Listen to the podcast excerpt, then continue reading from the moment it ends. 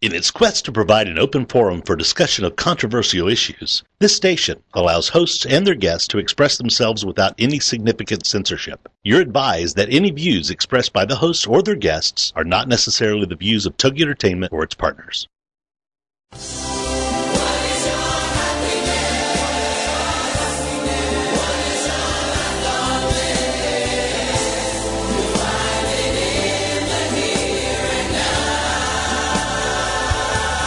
It's time to get happy.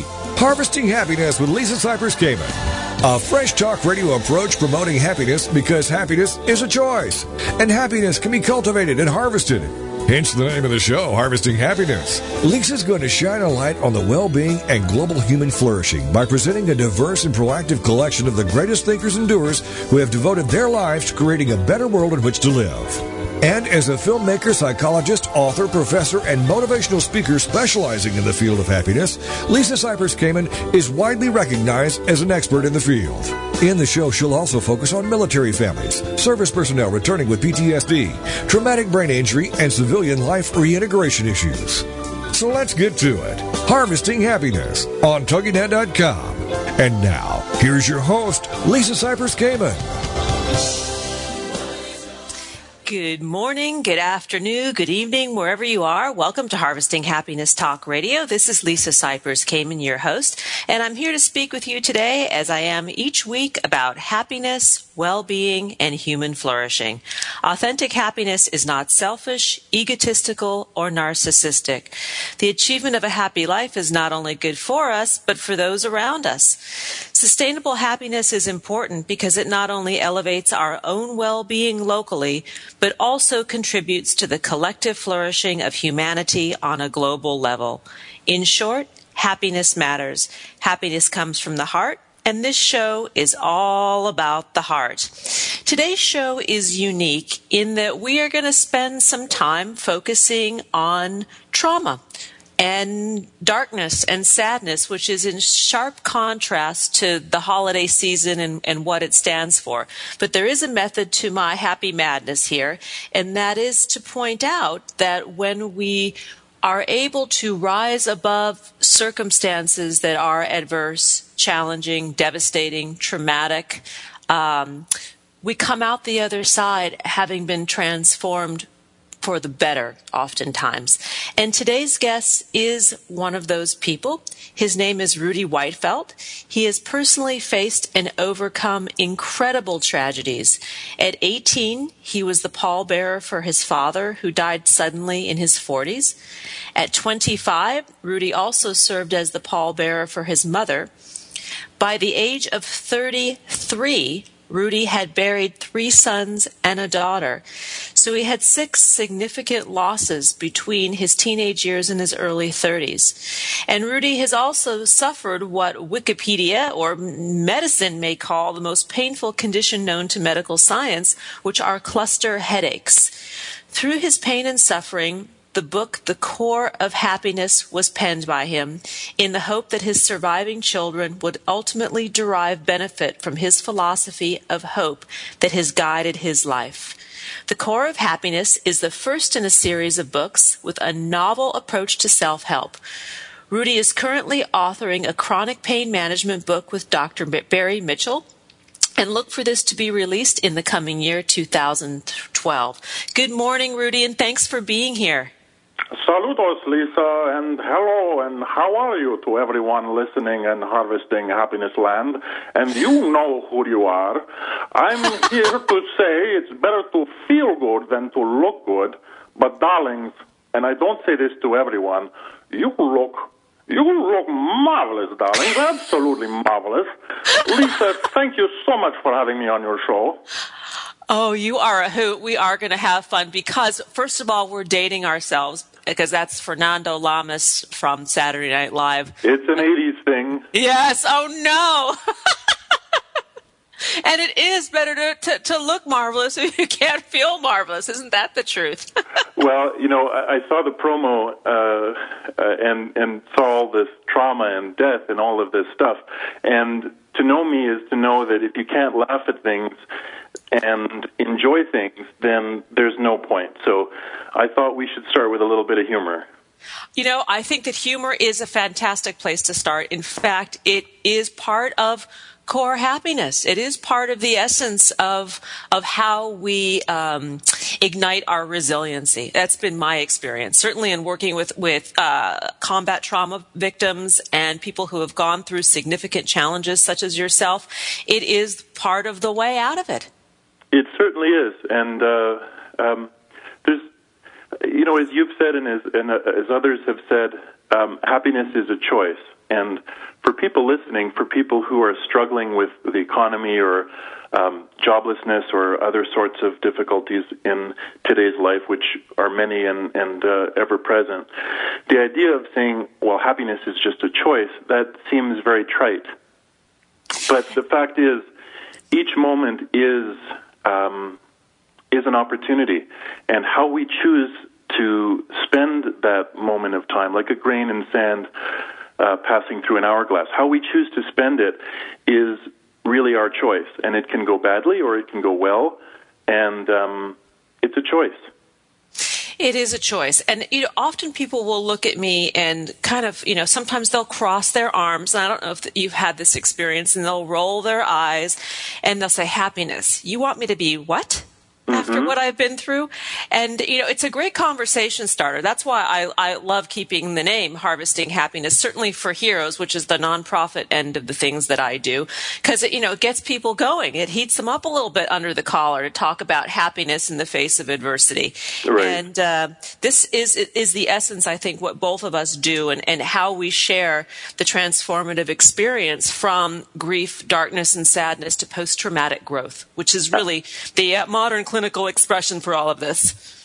Absolutely. And just briefly, I wanted to wish you every best and to thank you for all your work. You're doing amazing things, and I absolutely love you and your daughter's work on the documentary. It's just fabulous. Oh, thank you. Well, my daughter is now 14 years old, and she, I don't know if you know this, but 14-year-old girls do rule the world. I've come to understand. And, you know, we have our challenges in the household with a teen and a tween, all trying to occupy the same airspace. But we should talk more about you, because this is all about you. You have a varied educational background that has led you to this present moment too, and the things that you're doing in the professional world, not only with your writing work. Can you talk a little bit about that? Sure. I was confused. Oh no! I sort of followed a dream from one thing to the next, and it was also in the context of what happened with my father. So perhaps as part of an introduction to that, I can briefly just let you know, I had an amazing relationship with my dad. He and I had spent hours together every evening through my tween and teen years. And basically, one day, first year of university, I came home and found my brother at the front door, and he grabbed me by the shoulders and said, "You're going to have to be strong." And I said, "Why? What's going on?" And he said, "Dad's dead." And my father was 47, was 6'3", 180 pounds, a pillar of strength in every regard, never smoked, never drank, healthy, happy guy, or at least so we thought. His coronary arteries weren't very happy. We found out later, much later on post-mortem, that he had 95% coronary artery occlusion. So basically, you know, back in the day, 25 years ago, blood work wasn't nearly as advanced or as common as it is today. So he had a silent killer, and as the widowmaker is called, he succumbed to that. And I was in first year university at the time. I was doing a general arts and science program with an eye to physiology, and it was very curious. My first year of university, and I had a bad bronchitis. Now, interestingly, too, just to give you a bit of background, the year prior to that, I had just finished high school, and the year prior to that, I had been out of school. You can hear my Canadian accent there. Out of school for a complete year because of a head injury. So I had been in school, out of school, back at completed high school, now in university, and I was knocked down with a bad bronchitis. And my dad, who was pretty himself a teacher, he was a university professor, amongst other things, he was pretty strict with us three boys regarding homework. He never did our homework, but on this one occasion, he really took pity on me. I was taking a creative writing course, of all things, and to shorten a long story, he did the whole essay for me. And I was down for a week with this bronchitis. I didn't even read the thing. He typed it, printed it, and I took it in. And about a week later, he died. So lo and behold, a week after that, I got the paper back, and he got an A. No surprise there. But the title of the paper was, "For Everything There Is a Season and a Time." Wow. And with that, with those immortal words sort of echoing through my voice even right now, I learned that everything really does have a purpose and a time. Even bad things, even turns in the road, they can make you who you are meant to be. And if you maintain that sort of perspective, if you're able to sort of take a step back and look at what happens and say, this may not be what I wanted or what I thought I wanted, but you know what? How can we make the best of a bad situation? How can we sort of take it from here? So... Excuse me. Now I've got the cold on this side. Hold on. I'm going to give you a covered cough. Excuse me. So basically... it's a long-winded way of saying I started sort of in arts and science and physiology, then sort of switched and did more philosophy and medical ethics, and then sort of switched again and got into psychology and have sort of stuck with that now. And you've been working in the psychological field for nearly 25 years in emergency psychiatry as a psychology clinician, 15 years in private practice, and 10 years using video conferencing called Skypotherapy. And we're going to come back to this because we're going to need to go to a break, because I want to get into a little bit of the advent of video conferencing and how it is changing the face of modern psychology, and that we're able to reach people who are in underserved areas. You're listening to Harvesting Happiness Talk Radio with Lisa Cypers Kamen and today's guest, Rudy Whitefelt.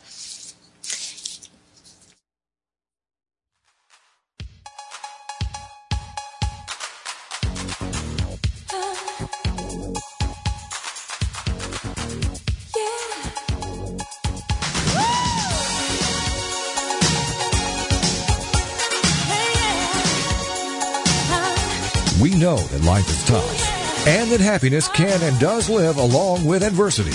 We'll be right back to explain how on Harvesting Happiness with Lisa Cypers Kamen on TuggyNet.com. Are you someone who leaps out of bed to greet the morning, amazed at your good fortune every hour of the day? Or are you someone like me who needs regular infusions of inspiration? I'm Meg Pierre, a photographer, travel writer, and creator of the website www.viewfromthepier.com, which focuses on the human quest to connect with self, others, and a sense of wonder. Every day, the site features a new beautiful image from my travels around the world, captioned by an uplifting quotation. This daily dose of inspiration is available free. Viewfromthepier.com also presents monthly interviews with fascinating people I have met in my travels, who offer their personal stories and wisdom, along with in-depth destination stories about cultural traditions from around the world. If your day could benefit from a quick change of scenery or attitude adjustment, I invite you to visit www.viewfromthepier.com. The Multi-Ethnic Church with Mark DeMoss, Thursday afternoons at 1 noon Central, is a show that passionately addresses the question, if the kingdom of heaven is not segregated, then why on earth is your local church? They call us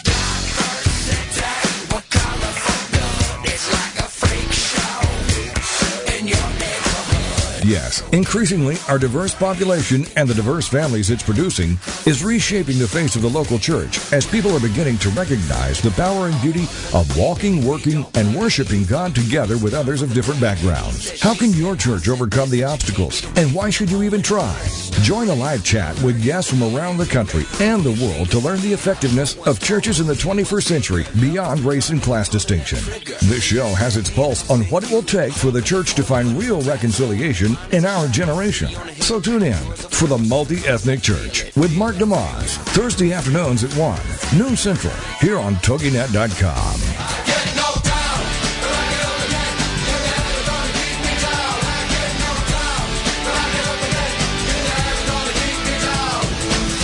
Welcome back to Harvesting Happiness with Lisa Cypers Kamen on TuggyNet, the show dedicated to promoting happiness, because happiness is a choice, and happiness can be cultivated and harvested. Hence the name of the show. So let's get back to it. It's Harvesting Happiness on TuggyNet.com. And now, back to your host, Lisa Cypers Kamen. Well, we are back. Today I am speaking with Rudy Whitefelt, who is a clinician in the psychology and psychiatric worlds. He is the thriver, I'm not going to say survivor, I'm going to say the thriver of considerable amounts of adversity, death, and loss in the early parts of his life. And now he's in the early mid parts of his life because he's still a young buck. And we were talking about his professional background, and he's been involved with something pretty interesting for the past 10 years, and that's video conferencing for therapy, and it's called Skypotherapy. Welcome back, Rudy. Let's chat a little bit about your professional background and how it kind of took you on the path to where you are today with your books and your magic and all the things you're doing to felicitate joy in the world. Sure, that's great. Thanks for having me back. I love the music, by the way. And the whole Skypotherapy thing began partly just out of pragmatism. I was born and raised in Toronto and have, as you mentioned, worked in emergency psychiatry for just about 25 years now at Canada's largest hospital, and have seen a whole load of human suffering. I've seen the human condition in probably every variety and permutation and combination because of the nature of emergency work. And part of the follow-up to emergency work is that it takes a long time. Trauma takes a long time to get over in its various colors and faces. And as a result of that, in a large city, and this is also certainly the case in the U.S., the waiting lists and the expense can all really rise to make it almost impenetrable to people to get the kind of help that they so desperately need. And I don't think it's a curiosity that the world right now is using antidepressants at an incredibly alarming rate. Antidepressants are the number one prescribed medication worldwide.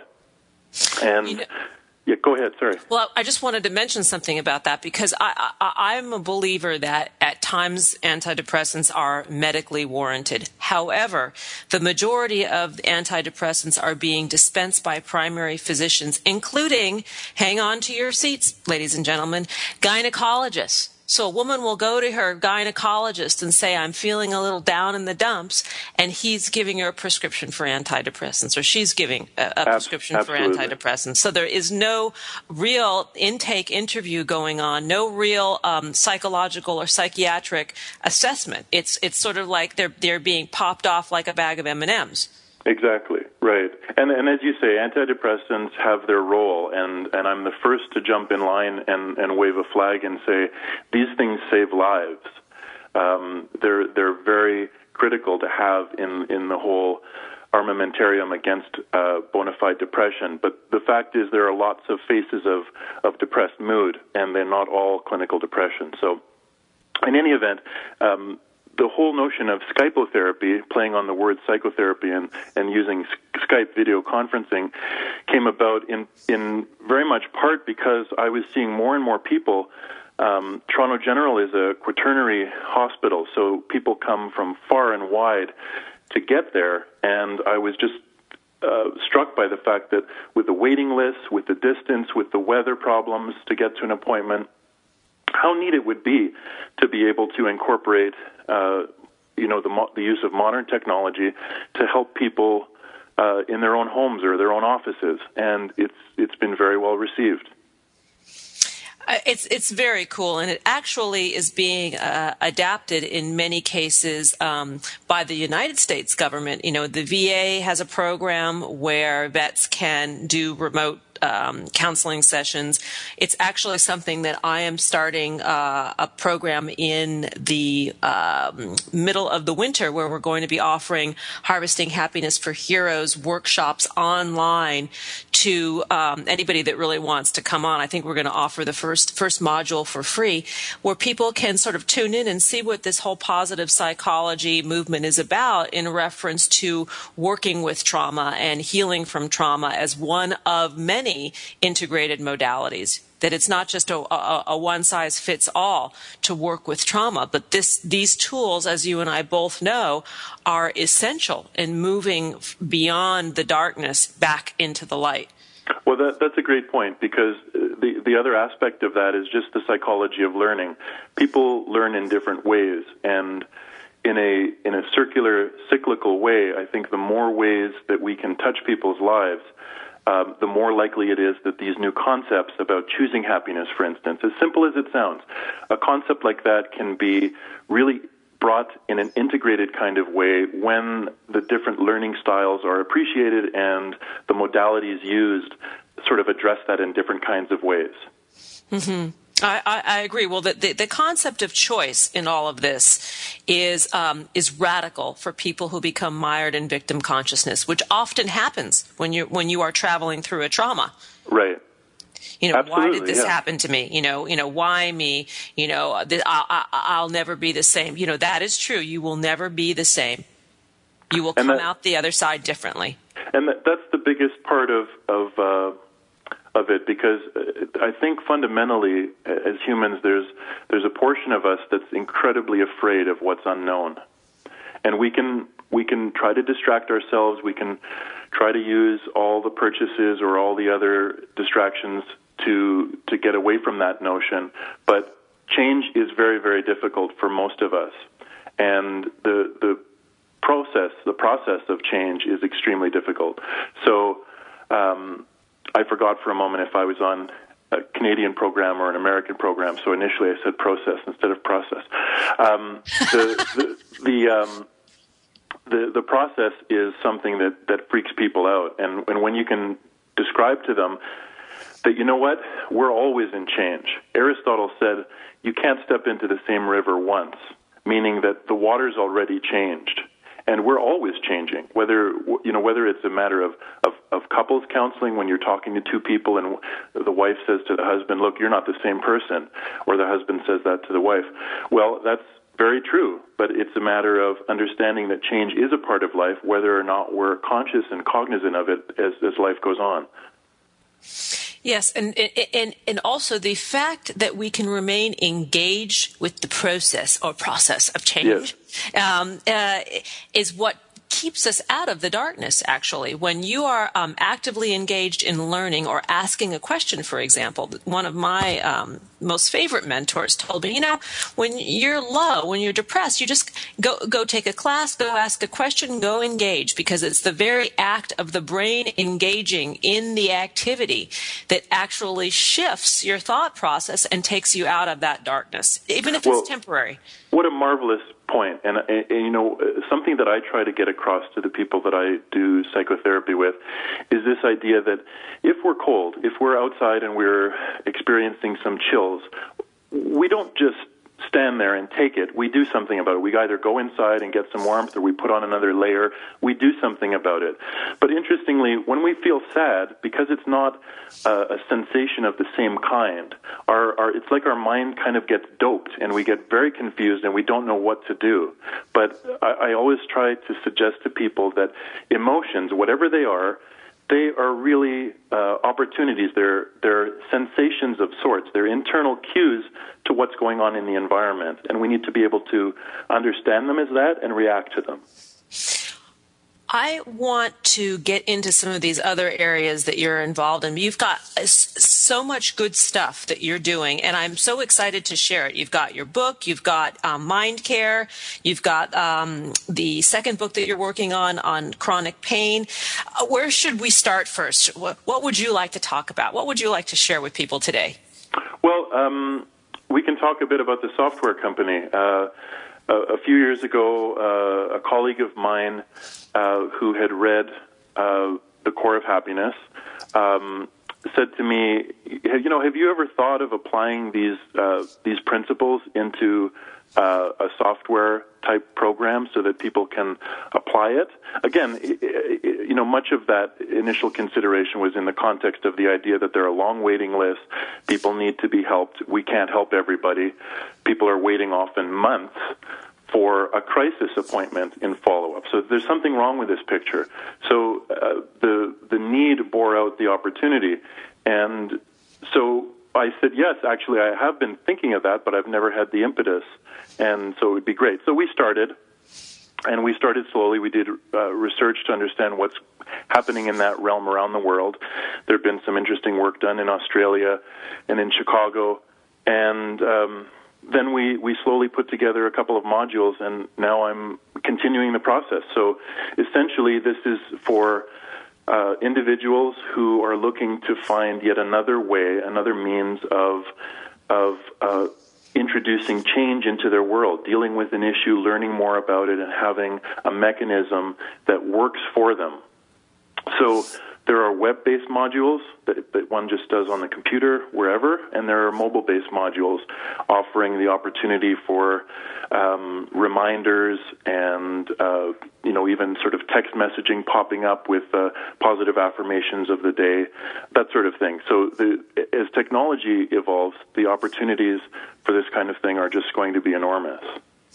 Well, thank goodness you have the kind of brain that can process this stuff. I'm like a complete goober with this technology, and I learn because I have to learn. But it's nice to know that there are people who are psychologically minded out there, such as yourself, who are taking this work and creating applications so we can access assistance 24/7 and access them without necessarily making an emergency phone call. You know, sometimes a 911 phone call is not what's needed, but we need a 911 for ourselves.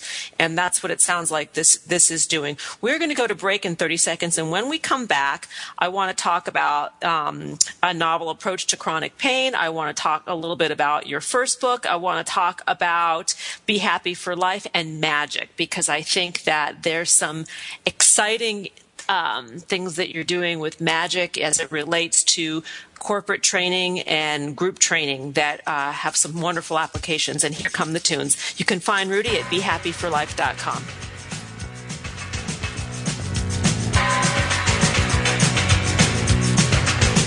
We know that life is tough and that happiness can and does live along with adversity.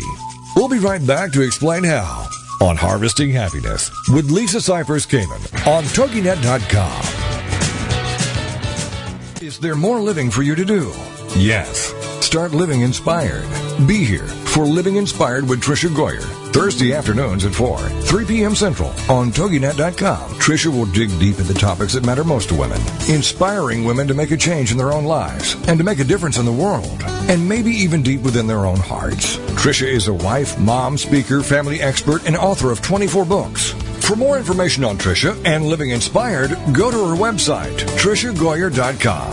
That's TriciaGoyer.com.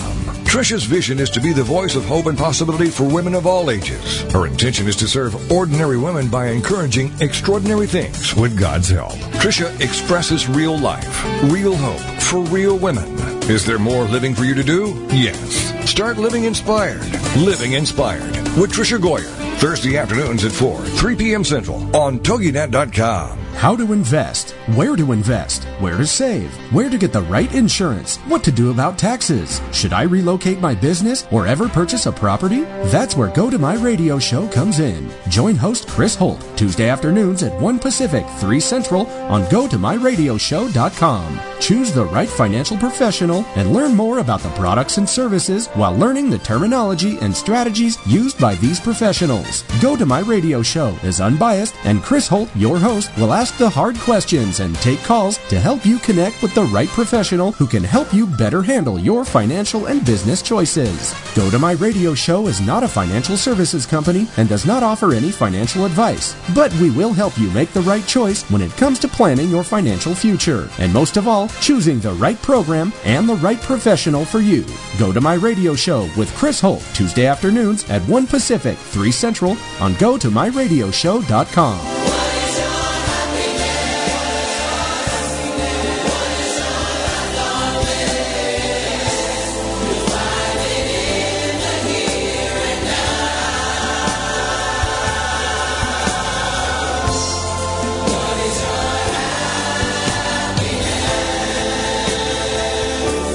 Welcome back to Harvesting Happiness with Lisa Cypers Kamen on TuggyNet, the show dedicated to promoting happiness, because happiness is a choice, and happiness can be cultivated and harvested.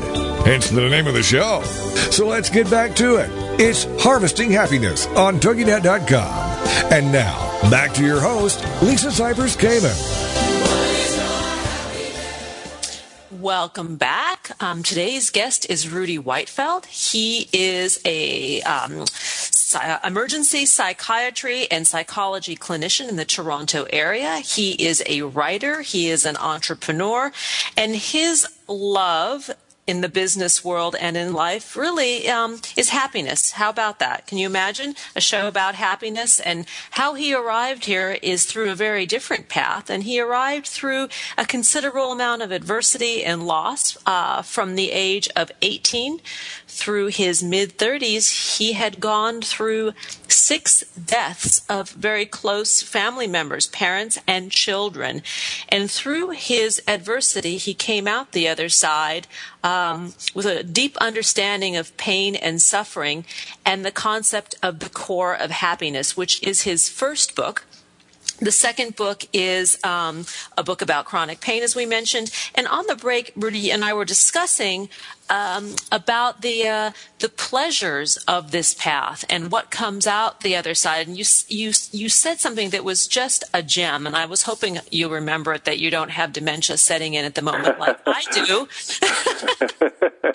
Well, this one I do remember, and it is that so much of what I do, whether it's sitting individually with someone or whether it's trying to design software that's going to help a large number of people, so much of what I do, or frankly, if it's just talking to myself, which is something I do quite a bit as well, because life never stops going through peaks and valleys, and we consistently have challenges. I don't want people to be under the impression that because I had these 6 losses that life is now just a downhill ride. There are still always challenges, and I need to be reminding myself of exactly the kinds of things that I'm trying to help others learn. So one of those primary things is that we have to define happiness for ourselves, because our society, especially in the West, has instructed us through various means. And we could spend an hour just talking about how this all started with Freud's nephew, Edward Bernays, and how propaganda started and marketing started. But effectively, the whole idea that marketers tell us what we want before we know what we want. And the notion that stuff is going to get us happiness and other things are going to get us happiness, having a baby, graduating, and so on and so forth. The addiction to the pursuit of happiness is written in sort of the U.S. Constitution. And I think that, in fact, it isn't so much about what we have at all. I estimate that probably 90% of our happiness comes from how we live as opposed to what we have. I agree with you. I too have just finished a book, and it's called Are We Happy Yet? And it really focuses in on the value of less. That less is more, and that when we eliminate all of this sort of gobbledygook that we have in our lives, when we finally have the epiphany to realize and understand and fully know that happiness is not in the happy meal or in the right car or in the right physiology or even in the right relationship, that it is something that comes from within, we create a lot more space to enjoy it.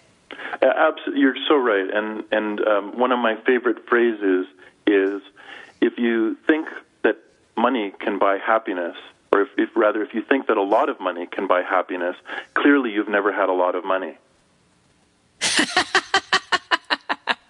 Right, righty up.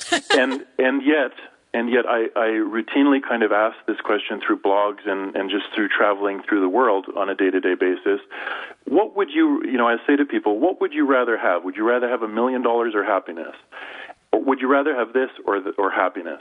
And the fact is, I think that our brains are hardwired right now into the idea that happiness is an end. It's the end of the journey. It's the point at which we will reach something. And yes. And I think the point that we're agreeing on here is that it really is the journey in itself. And again, that sounds trite, but it certainly is one of the lessons that I've learned. Myself included, I'm not just a spokesperson for the cause. I have experienced in myself some of the traumas that you share and the issues that have gone on in your life, and I certainly have come to know to the bone that it is not conditional. That actually that happiness resides in tandem with all the other dark things and challenges that life represents, and it's how we access it. If we are able to access it and shine the light from the darkness, turn it and focus it a little bit on the joy and turn the screws in our minds a bit as to what that means too. Mm-hmm. A little quick story to tell you very briefly. Probably 5 years ago or so, had a one-year-old little baby boy named William Anthony, and he, I was getting some milk ready, and I was downstairs in the lower level at a refrigerator, pulling up some milk and walking upstairs to the kitchen. And in Canada, as opposed to the U.S., their milk is sold in 1-liter bags.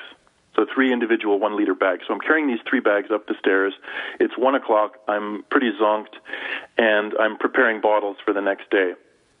And I sludge the 3 bags up on the counter, and with my eyes sort of half open, I take off the twist tie, and swoosh! It was as if I graduated medical school, and all of a sudden I was an obstetrician.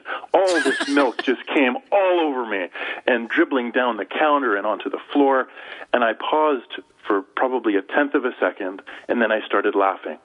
And the reason I started laughing is until that moment in life, which as I say was about 5 years ago or so, until that moment, I had always talked about the old proverbial saying, don't cry over spilled milk. Now here life was showing me, okay, buddy, you think you're so good? Here you go. Let's test you out. So I started laughing. And the whole physiology behind that I think is absolutely interesting as well, because if you think about it, when we get stressed, our adrenaline starts kicking in. We start getting various hormones that start pumping and coursing through our veins. And what happens is those hormones act on all parts of our body for periods of 20 minutes or half an hour. And I realized intellectually many, many years ago that for a situation like that where there's spilled milk, we can allow those hormones to take over. But what happens is after the 10 or 15 minutes of cleaning up the mess, you still have at least another 15, 20 minutes of those negative hormones to deal with. And in that time, you can get angry at somebody, who put the milk here, why did this happen, and so forth and so on. You can get really upset, and what happens is people are likely to bark back. And then there's physical evidence, there's real evidence to say, the world hates me, I'm obviously a bad person, and it starts a whole negative downward spiral of thinking. And it's horrible. So instead, when we laugh at something like that, what happens? We get positive hormones dumped into our system, and the whole process of smiling and laughing and jiggling our gut and all those good things, it's contagious. And we remember intellectually at that point, let's get the bucket, let's get the cloth, let's clean this up, and let's move on. Very, very well said. Let's talk for a little bit about the magic of happiness and how magic has come into your life with some of the other things that you're doing. Sure. Well, as part of my interest in connecting with people who have a deep desire to educate and promote happiness in the world, because it is truly my fundamental belief that happiness is what everyone seeks, regardless of where you are. So I reached out to various people and met a couple of great characters, one of whom is Steve Diamond, who is Las Vegas famous and world famous illusionist. He's really on the David Copperfield kind of level, and probably isn't as well known as David Copperfield. Certainly isn't as well known as David Copperfield, but is tremendously skilled and has actually beat David Copperfield in some competitions way back when. Just as a for instance, one time for a World Cup, Stephen was hung upside down in a straitjacket with the cord on fire. He was held up in the middle of the stadium with a helicopter, and somehow he got out of that. So he's an amazing illusionist. What had happened was that in the year 2000, Stephen was touring with the Osmonds, and one evening he had a panic attack. And after that panic attack, he decided there's more to life than just performing. So he went on a decade exploration as to how to deal with panic and anxiety, and is the founder of a very popular website called StopStressingNow.com. And Stephen's helped enormous numbers of people, including veterans, by the way. Like yourself, Stephen has pegged the needs of our veterans to help them with PTSD and so forth. So he's produced books and audio programs, and the two of us connected, and we got along great, and the rest, as they say, is history. We also added Jimmy DeMessa, who is a physician, a corporate CEO in the biotech field, who also worked with Tony Robbins for many years. So the three of us we dub ourselves as sort of the Dr. Phil, and let's see, Dr. Phil would be one. Then there's David Copperfield and Tony Robbins, all on one stage. And the magic that you spoke of is the opportunity that the three of us together incorporate in our gigs, in our talks, to help people really tangibly and in their gut understand what emotion is and how you can change it. Brilliant. This is wonderful. And the target of the three of you collectively is our corporations. Yes? Not necessarily at all. We've done talks for groups as small as 50, and yes, corporations as well. We've done university talks to university kids. So it doesn't have a specific focus on corporations, although that's certainly a very likely spot for this kind of thing, for sure. Well, if you need like a chick to come and help out, that knows this work, I'll come and join you. Oh, well, absolutely. We'd love to have you. The babe on the stage doesn't hurt, right? It never hurts. No, actually, just in all seriousness, for folks to have a good laugh, do check out the BeHappyForLife.com website.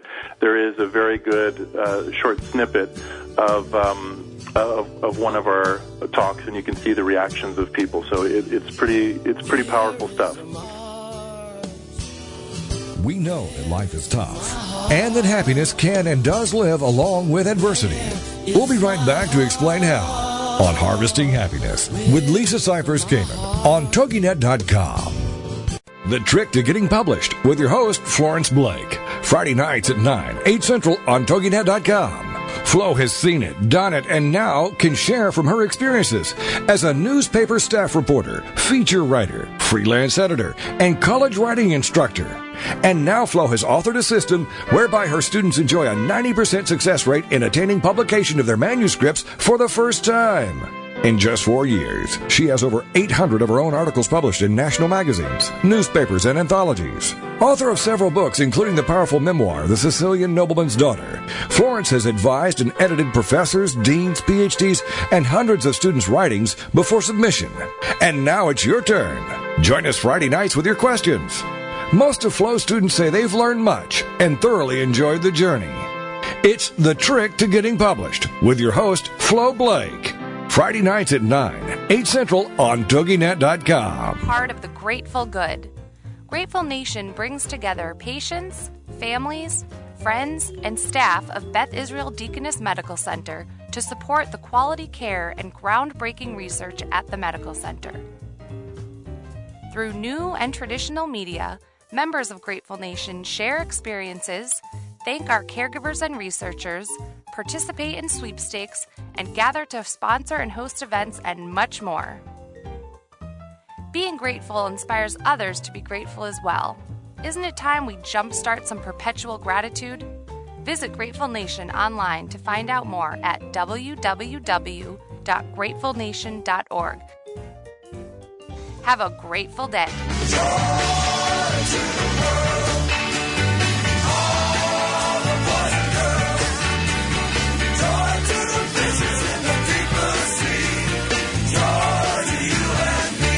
Welcome back to Harvesting Happiness with Lisa Cypers Kamen on TuggyNet, the show dedicated to promoting happiness, because happiness is a choice, and happiness can be cultivated and harvested.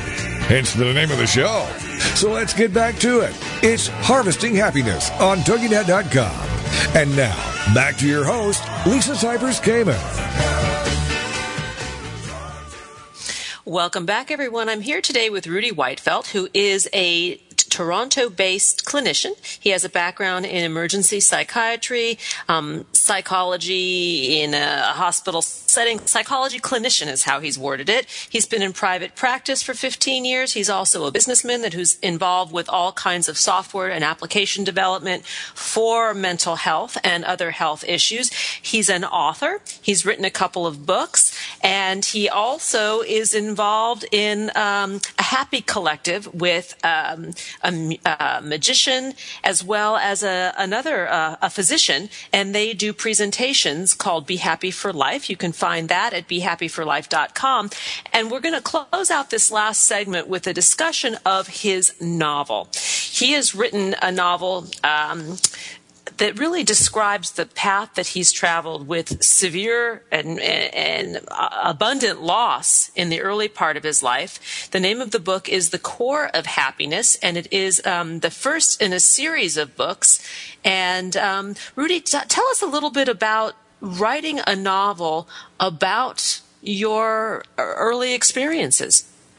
Well, thank you for that sort of question, because the process of writing a novel is quite different from writing a typical self-help book. Not that I'd written either previously, but just intuitively, to my mind, it was a very different process.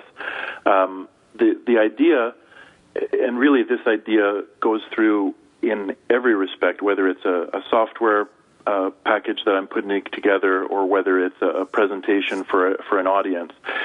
As I've tried to suggest, the idea of being engaged, the idea of being entertained and kept on the edge of your seat at least a little bit. When I give talks, people tend not to know what I'm going to say next, and that, whether it's a voice, whether I'm doing an impression of Freud or whether I'm doing a Chinese woman or whomever I'm doing voice-wise, the intention is not just to introduce some level of levity. The intention is to keep people interested and alert, because all of us have a tendency at some point of drifting off when we're listening. So entertaining people was a primary consideration in writing a book about happiness. I wanted people to be engaged and interested. So the idea of a novel was something that came about pretty quickly, and I just decided to use the names of my 4 children who had died, Richard, Mary, Lucas, and Joseph, and they're essentially happiness interns. They go to a bakery, one of my favorite places in the world. They go to a bakery and on a weekly basis have happiness seminars, happiness talks with Max the baker. And I certainly encourage people to go to thecoreofhappiness.info for a free download of Chapter 1 to get a really good bite-sized taste of what this book is about and how it's written. It's different for sure. And Max is your dad? Max is my dad. That's right. He my own dad was classically trained in many things: philosophy, economics, mathematics, science. He was a perpetual student and really had just an incredible breadth of knowledge, and that really contributed to the whole idea that we were more than just father-son, we were best friends. So as I said, every day we sat down after dinner for 2 or 3 hours during my entire teenage years, and it was a remarkable experience. I had the best dad. So yes, Max is the Max in the true sense of the word. Max was my dad. Wow. Well, I'm looking at some of my notes here, and the 3 points that you point out, or you are looking to illustrate in the book, is defining happiness for yourself, eliminating unhappiness or reducing the negativity in one's life, and then, excuse me, thirdly, maximize personalized individual happiness. And you talk about 5 key relationships in life. And can you talk about those here? Sure. I think the main take-home message is exactly those 3 points. That first off, people need to really understand what happiness is to them, not to just take in what we're taught. We're inundated with messages, as I mentioned earlier, from marketing campaigns and so forth. But really, for me as a person, to live authentically, to live as who I really am, not as who even my parents want me to be, but who am I? What makes me tick? To know that and to understand what the differences are between how the world seems to project me and how I need to project myself, that's a fundamental key to happiness. And so understanding the myths of happiness is a part of understanding, I think, the definition of happiness. So that's the first point. Secondly, reducing unhappiness. There are tons of stresses in the world. There are existential crises. What's my life about? What happens after I die? There are also very practical things to consider, like money and health and so forth. And so I think we need to understand the differences between stress reduction and stress management and how to employ both of those things to make the best possible world that we can for ourselves. Because there's little question that having money is not a bad thing.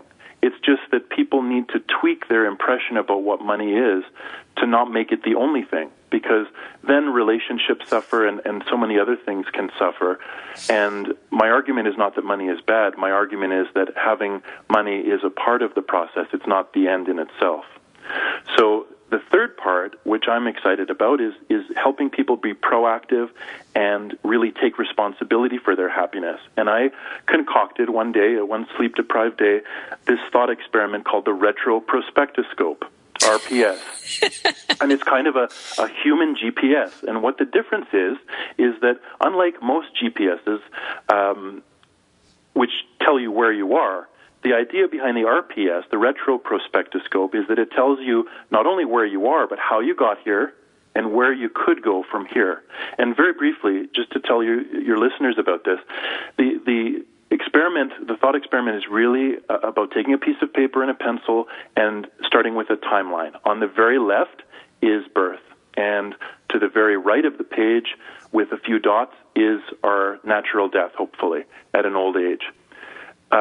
The next step is just to mark down what our current age is, and let's assume we take statistical average and say we live to be 75 or 80 years old. Mark down relative to that endpoint where we are right now. I then ask people to look back and arch backwards to our first memories. What are the key things that we remember? If they're good memories, write it down above the line. If they're bad memories, write it below the line, making little marks. You can just write 1, 2, 3, 4. You don't have to write the whole story there. On a separate page, write out the more of a story. And what this does is it allows a person, having done this exercise, to look back at their life a little bit differently. Because I think one of the things about telling somebody your story is it necessarily has to be coherent. And that's one of the beauties of narrative therapy as well. You have to tell your story. It becomes unjumbled. It necessarily takes on a degree of cohesiveness because there's an intention to tell somebody else who knows nothing your entire story. Whereas when we just think about things ourselves, we remember things, but we become vague about it because we don't tie all the connections and dot our I's and cross our T's. So looking back is the retro part of it. And when we look back with a bit of an arm's length, we have an opportunity to gain insight into the themes of our life. What are the positive themes? What are the negative themes? And when we do that, it gives us, I think, great instruction as to how to now move forward in life, because we can take those themes and apply them to different circumstances. We know what to avoid, and we know what to shoot towards. This is brilliant. This is a very and I'm sorry for that phone in the background. Usually I run around and I turn off all my phones, and I forgot to do so today. So, you know, this is just one of the things that we have to deal with in life. But I love this RPS, or the human GPS, that you describe, and how each one of us can really apply this very easily if we just take a moment and stop and think and look at our lives in terms of these milestones and how they've affected us positively and negatively, and how we have gone on from that point, from that memory, good or bad, and right. how much control we actually do have, not of what life presents to us, but how we relate to what happens to us. Exactly, precisely. And that is the crux of the whole happiness business, you know, really, is how we relate to the issue is in fact the very issue itself. We are running very rapidly out of time, and I want to make sure that we allow enough time to plug the websites, the first of which is www.BeHappyForLife.com. You can find out more about Rudy Whitefelt and his colleagues there. Also, to reach Rudy directly, it's rudy@happysolutions.net. And I have a couple of closing thoughts that I would love to share with you, as I do each week, but they are particularly applicable to today's guest. And here we go. Happiness is not a destination. It cannot be bought, sold, or traded. Happiness will never invite you to the party. Happiness simply comes down to a choice to show up each and every day in the world with passion, purpose, place, and meaning. Thanks for joining us on Harvesting Happiness Talk Radio. This is Lisa Cypers Kamen and Rudy Whitefelt, wishing you kind thoughts, kinder words, and the kindest actions. And remember that happiness is an inside job. Happiness is your inside job. And to connect with me and Harvesting Happiness for Heroes, which is our pending 501c3 nonprofit corporation with a mission objective to offer stigma-free support services to warriors and their loved ones challenged by combat trauma and post-deployment reintegration issues. You can find us online at hh4heroes.org. We offer Battle Buddy workshops, family awareness training, online community support, one-on-one coaching services, as well as retreats for warriors and their loved ones to decompress from battle and understand the tools available for them to adapt their military skills to civilian society. Very important, especially with the troops returning home from the Middle East at this time. So connect with us, connect with me, and connect with Harvesting Happiness Talk Radio each and every Wednesday at 9 a.m. Pacific time. Thanks for listening. Wishing everybody the best day ever. And thank you, Rudy. I hope you'll come back again, because we've got so much more to talk about. I had a blast. Thank you so much. Me too. Have a fabulous day. And here come the tunes. We'll see you next week.